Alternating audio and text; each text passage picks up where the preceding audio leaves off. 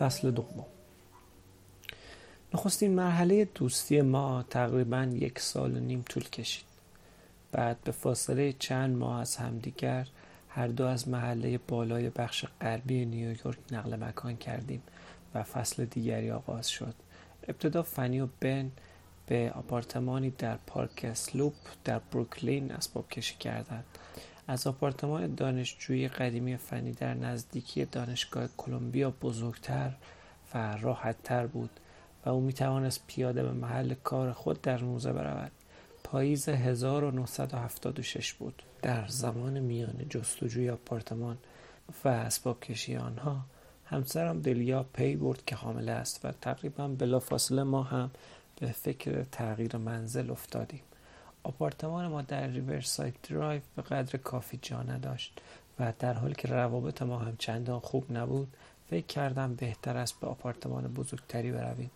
در آن هنگام من تمام وقت کتاب ترجمه می کردم و محل زندگی برایم تفاوتی نداشت.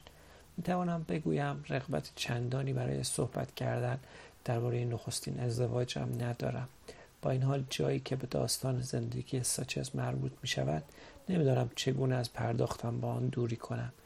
یک رویداد به رویداد دیگری راه می‌برد و من هم خواه و ناخواه مثل هر کس دیگری در آنچه اتفاق افتاده نقش دارم. هر یک از ما به طریقی با مرگ ساچز در ارتباطیم و بی آنکه داستان هر یک را شرح دهم نوشتن ماجرای زندگی او ناممکن است.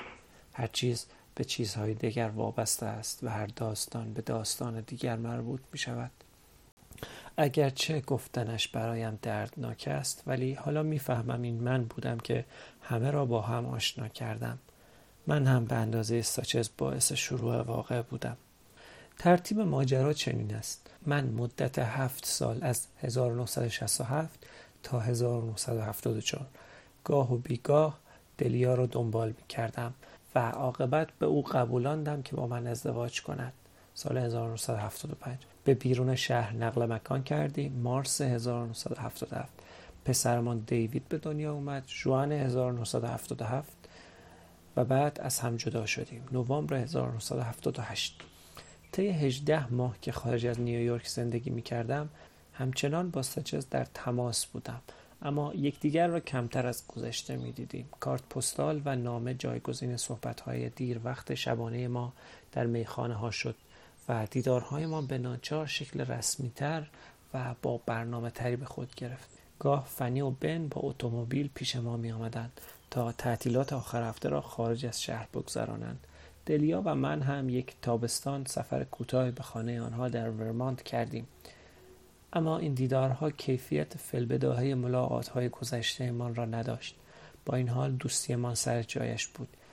گهگاه به ناچار برای انجام کاری به نیویورک می‌رفتم تحویل دادن دستنویس ها امضای قراردادها گرفتن کتاب های تازه برای ترجمه یا گفتگو با ناشران درباره پروژه های بعدی هر ماه دو سه بار به شهر می‌رفتم و شب را در آپارتمان فنی و بن در بروکلین میگذراندم. ثبات ازدواج آن دو تأثیر آرامش بخشی بر من میگذاشت و گمان می‌کنم تا حدودی مدیون آنها هستم چون به خاطر آنها بود که توانستم در آن دوره عقلم را حفظ کنم. با این حال صبح روز بعد بازگشت به سوی دلیا دشوار بود.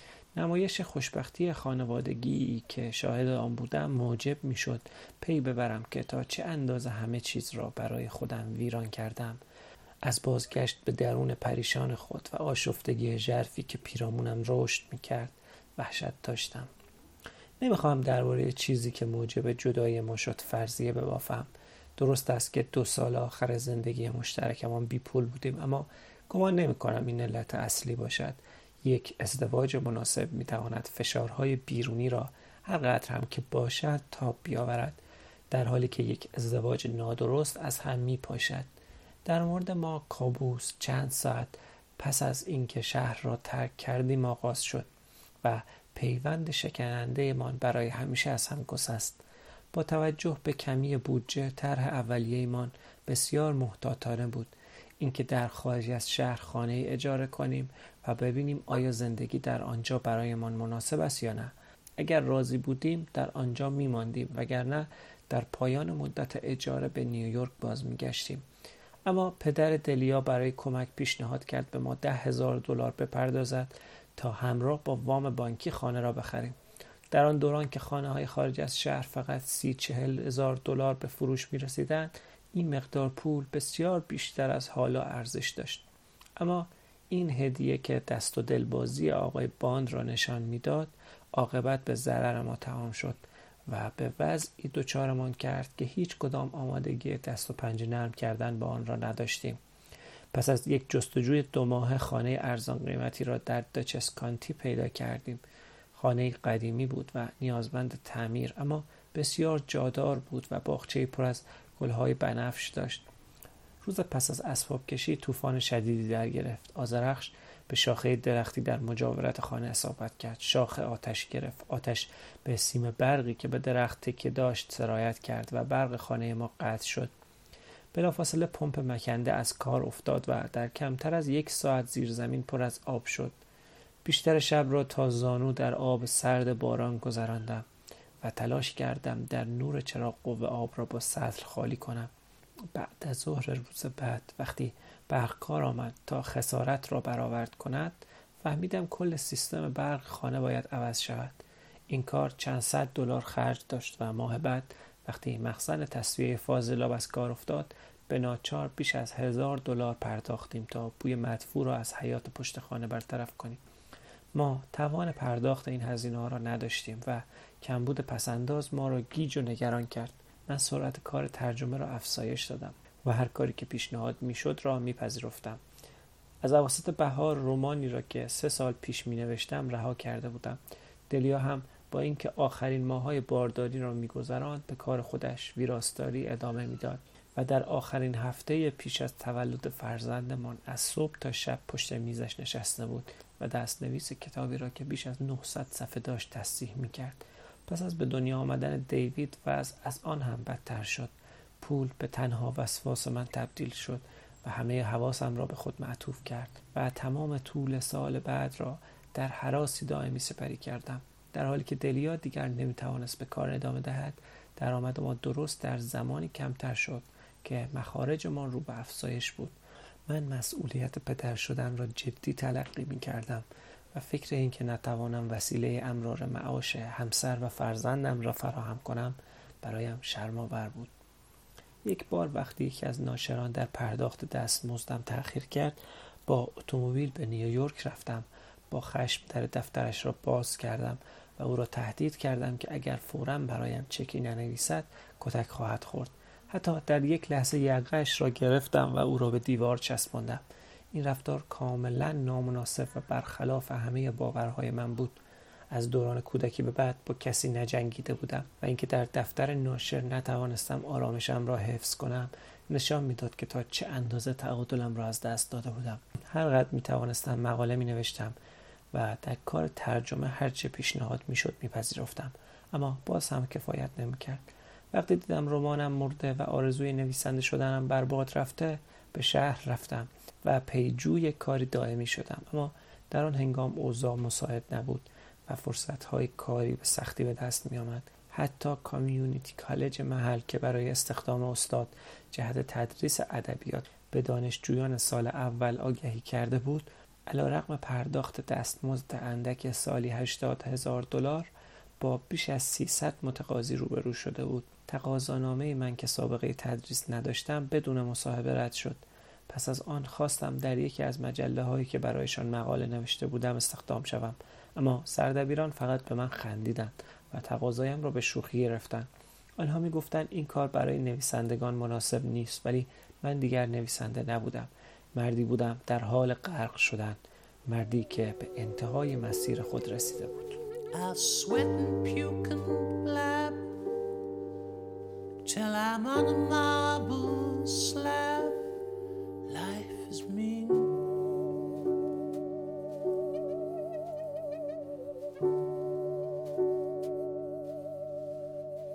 I crave for the next skull as a thief or as a whole. Life is mean.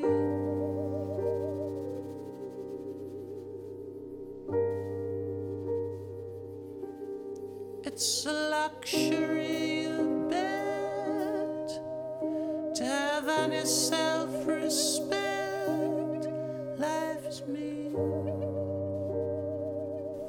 من هر دو بسیار خسته بودیم و با گذشت زمان به گومگوهایمان خود به خود آغاز می شد همچون واکنشی غریزی که هیچ یک قادر به کنترل آن نبودیم. او غور می‌زد و من قیافه می گرفتم او سرزنش می کرد و من اخم می کردم روزها میگذشت و هیچ کدام جسارت گفتگو نداشتیم. ظاهرا دیوید تنها موجودی بود که موجب خوشنودی ما می‌شد. و ما طوری از او صحبت می کردیم که انگار هیچ موضوع دیگری وجود نداشت و هر دو از خروج از آن منطقه بیطرف واهمه داشتیم به بحث خروج تیراندازان از دو سو به همدیگر شلیک می‌کردند و جنگ بی امان بار دیگر آغاز می‌شد به نظر پایان ناپذیر می آمد. یک درگیری ظریف و بدون هدفی تعریف پذیر که به وسیله سکوت ها بدفهمی ها آزارها و نگاه های شگفت زده ظاهر می شد با وجود این گمان نمی کنم هیچ کدام خیال تسلیم شدن داشتیم. هر دو می خواستیم تا آخر خط برویم و ایده تسلیم شدن و رها کردن هرگز به ذهن ما خطور نکرده بود. در پاییز 1978 همه اینها به سرعت دگرگون شد. یک شب وقتی در اتاق نشیمن در کنار دیوید نشسته بودم دلیا از من خواست از اتاق کارش عینکش را بیاورم. و وقتی وارد شدم دفتر خاطراتش را دیدم که روی میز باز مانده بود. دلیا از سیزده سالگی خاطراتش را یادداشت می‌کرد و تا آن روزها چندین جلد دفتر را با شرح زندگی درونیش پر کرده بود. او بارها قسمتهایی از آن را برای من خوانده بود ولی تا آن شب هرگز جرأت نکرده بودم بی اجازه به آن نگاهی بیاندازم. با این حال وقتی در اتاق ایستاده بودم تمایل به خواندن این یادداشت در من قدرت گرفت. حالا که به گذشته فکر می‌کنم می‌فهمم که معنی این واکنش پایان زندگی مشترک ما بود و پشت پا زدن به اعتماد او نشان می‌داد که امیدم را به این ازدواج از دست داده بودم. اما در آن هنگام هنوز ناآگاه بودم. در آن لحظه تنها حسی که داشتم کنجکاوی بود. دفتر روی میز باز بود و دلی از من خواسته بود به اتاقش بروم. حتما می‌دانست که توجهم به دفتر جلب خواهد شد. در صورت درستی این فرض ظاهرا مثل این بود که او خودش مرا به خواندن آنچه که نوشته بود دعوت کرده بود. در هر حال این بهانه بود که آن شب برای خودم آوردم. حتی حالا هم اطمینان ندارم که اشتباه کرده باشم.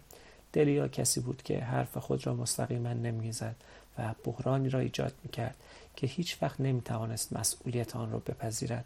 این استعداد ویژه او بود. انجام کارها را خود در دست می‌گرفت. انگاه باور داشت که دستهایش آلوده نبودند. این بود که به دفتر نگاه کردم و وقتی شروع به خواندن کردم دیگر و وقتی شروع به خواندن کردم دیگر برای بازگشت دیر شده بود. دیدم که موضوع یادداشت آن روز خودم بودم. و چیزی که پیدا کردم فهرست کاملی بود از سرزنش ها و رنج ها سندی کوچک و غمناک که با لحن یک گزارش لابراتوار نوشته شده بود. دلیا به همه چیز پرداخته بود. از شیوه لباس پوشیدنم تا خوراکی که می‌خورم و فقدان تصدیح ناپذیری که از درک انسانی داشتم. من آدمی بدبین و خود مرکز بین و در عین حال دمدمی مزاج سلطه طلب انتقامجو تنبل و حواس پرت نیز بودم. حتی اگر یکی از این گفته ها درست باشد تصویری که از من داده بود چنان تنگ نظرانه و لحن آن چنان با بدجنسی همراه بود که خشمم را بر نینگیخت فقط غمگین شدم و احساس خلع و گیجی کردم. وقتی به پاراگراف آخر رسیدم نتیجه گیری روشن بود و نیاز به خواندن نداشت. نوشته بود من هرگز پیتر را دوست نداشتم. اینکه گمان کردم ممکن است بتوانم به او علاقمند شوم اشتباه بود. زندگی مشترک ما تقلبی است و هرچه بیشتر به این وضع ادامه دهیم به از میان بردن یکدیگر نزدیکتر می‌شویم. اصلا نباید با هم ازدواج می‌کردیم. خودم به پیتر اجازه دادم که مرا قانع کند و از آن پس تاوانش را پرداختم. آن موقع دوستش نداشتم و حالا هم عاشقش نیستم. من هر قدر با پیتر بمانم او را دوست نخواهم داشت. یادداشت چنان غیر مترقبه و قاطع بود که تقریبا احساس کردم رها شدم. وقتی آدم بفهمد به این شکل تحقیر می شود دیگر بهانه ای ندارد که برای خودش تأسف بخورد. بعد از آن در چگونگی روابطمان تردید نداشتم و با اینکه در آن نخستین لحظات قافلگیر شده بودم می‌دانستم که خودم مسئول این فاجعه هستم. یازده سال از عمرم را در جستجوی آفریده خیالی به هدر داده بودم. جوانیم سراسر فدای یک توهم شده بود. با این حال به جای اینکه به خودم بپیچم و برای آنچه در آن لحظه از دست داده بودم عزاداری کنم خودم را به طرزی عجیب قدرتمند یافتم. گویی خواندن کلمات وحشیانه و ناگهانی دلیا مرا آزاد کرده بود. اکنون همه اینها را توضیح ناپذیر میابم اما حقیقت این است که تردید نکردم. عینک را برداشتم تا پایین رفتم. به دریا گفتم که یادداشتش را خواندم و صبح روز بعد خانه را ترک کردم. فکر می کنم از اینکه می‌دید آنقدر مصمم هستم تعجب کرده بود. اما با توجه به اینکه همیشه افکار یکدیگر را به اشتباه حدس می‌زدیم چنین واکنش قابل انتظار بود. تا آنجا که به من مربوط می‌شد دیگر چیزی برای گفتن باقی نمانده بود. کار تمام شده بود و دیگر جای شک و تردید نبود.